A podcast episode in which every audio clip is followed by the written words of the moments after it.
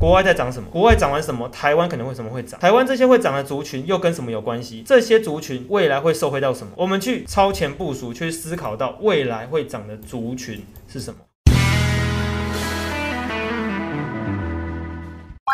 ？OK，知道事件发生什么事情，我们就离真相更近，蛮中二的吧？诺曼超前部署的小李，我们做一个解析哦。第一档。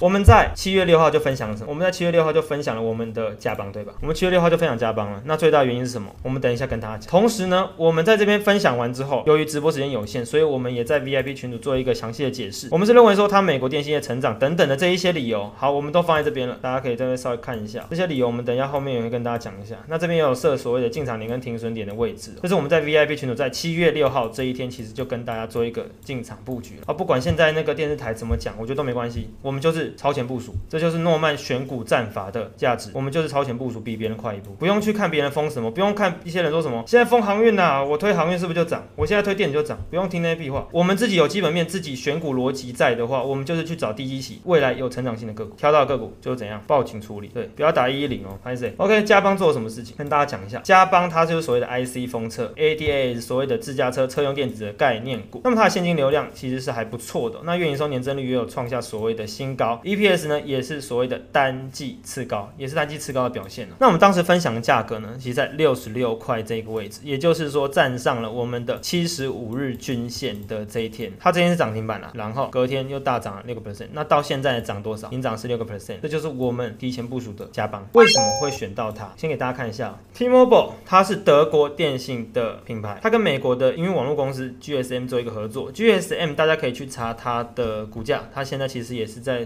持续的挑战新高。那我们从这件事可以看出，国外在涨这个东西，全球的电信都持续在网上缓步成长。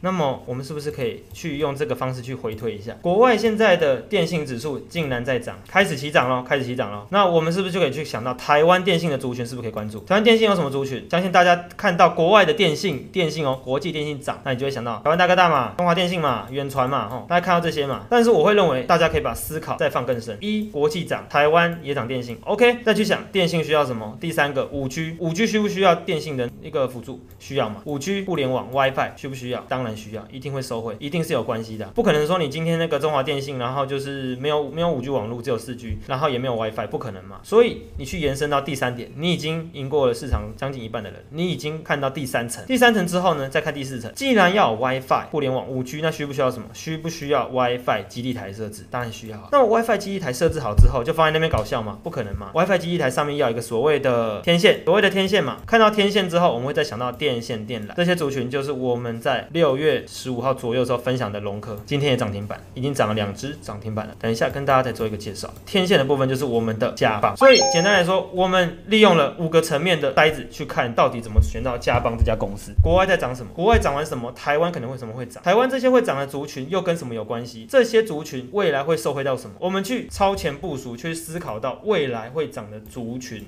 是什么？我们不用去看说国外电信涨就马上买台湾电信，就买台湾大哥大、中华电信。你要想，他们就是一个死鱼嘛，涨不太动的东西。你买这东西其实配息不错了，但是就是会心情不太舒服了。那再一层一层的不断去想、不断去思考，那我相信就是也可以让大家在投资上就是会不断的进步。